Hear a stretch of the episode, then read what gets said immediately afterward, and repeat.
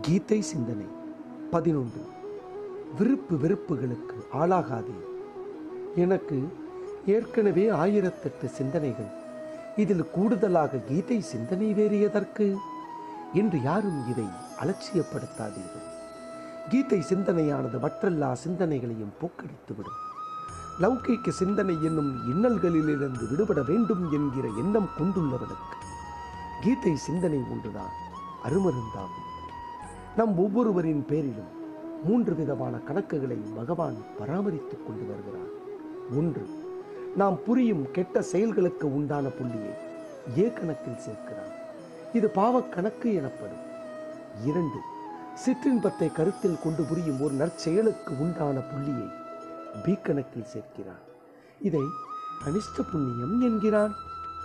பகவத் பிரீத்தியர்த்தமாய் புரியும் ஒரு நற்செயலுக்கு உண்டான புள்ளியை சீர்கணத்தில் கணக்கில் சேர்க்கிறான் இதை இஷ்ட புண்ணியம் என்கிறார்.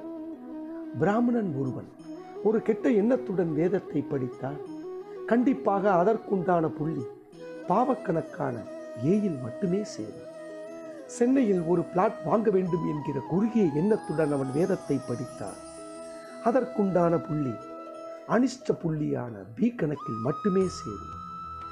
பகவான் பிரீத்தி அடையட்டும் என்கிற பரந்த எண்ணத்துடன் அவன் வேதத்தை படித்தார் அதற்குண்டான புள்ளி இஷ்ட புண்ணிய கணக்கான சி கணக்கில் சேரும். அம்மா தன்னை வேலையில் பணித்து விட்டாள் என்பதற்காக அவளை திட்டிக் கொண்டே வீட்டை பெருக்கினால் கண்டிப்பாக அது ஏ என்கிற பாவக்கணக்குத்தான். என் வீட்டை சுத்தமாக வைத்துக் கொண்டால் அக்கம் பக்கத்தினர் என்னை மதிப்பர் என்கிற எண்ணத்துடன் வீட்டை பெருக்கினாள். அது அனிஷ்ட புண்ணியமான பி கணக்கில் செய்யும் இது என் வீடு அல்ல. இது பகவானின் வீடு. இது அவனுடைய வசிப்பிடம். எனவே இதை பெருக்கி தூய்மைப்படுத்துவது ஒரு பகவத் பூஜையே ஆகும். என்கிற எண்ணத்துடன் பெருக்கினால் அது இஷ்ட புண்ணியமான சீர்கணக்கில் சேரும். விருப்பு வெறுப்புகளுக்கு ஆளாகி வேதத்தை படிக்கும் ஒரு பிராமணனை காட்டி பகவத் பூஜை என கருதி ஊரை தூய்மைப்படுத்தும் ஒரு துப்புரவு தொழிலாளி மிக மிக மேன்மையானவர் ஏனெனில் அவன் புரிந்த கர்மம் அவனுக்கு சீக்கணக்கில் புள்ளிகளை சேர்த்துவிட்டது என்பதால். எனவே எதை புரிகிறோம் என்பது முக்கியமே அல்ல. எந்த அணுகுமுறையுடன் புரிகிறோம் என்பதே முக்கியமாகும்.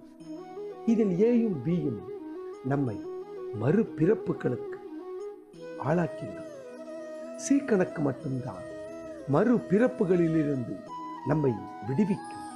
எனவே நாம் இனி என்ன செய்ய வேண்டும் என்று கேட்டால் இஷ்ட புண்ணியத்தை பெருக்கிக் கொள்ள வேண்டும்.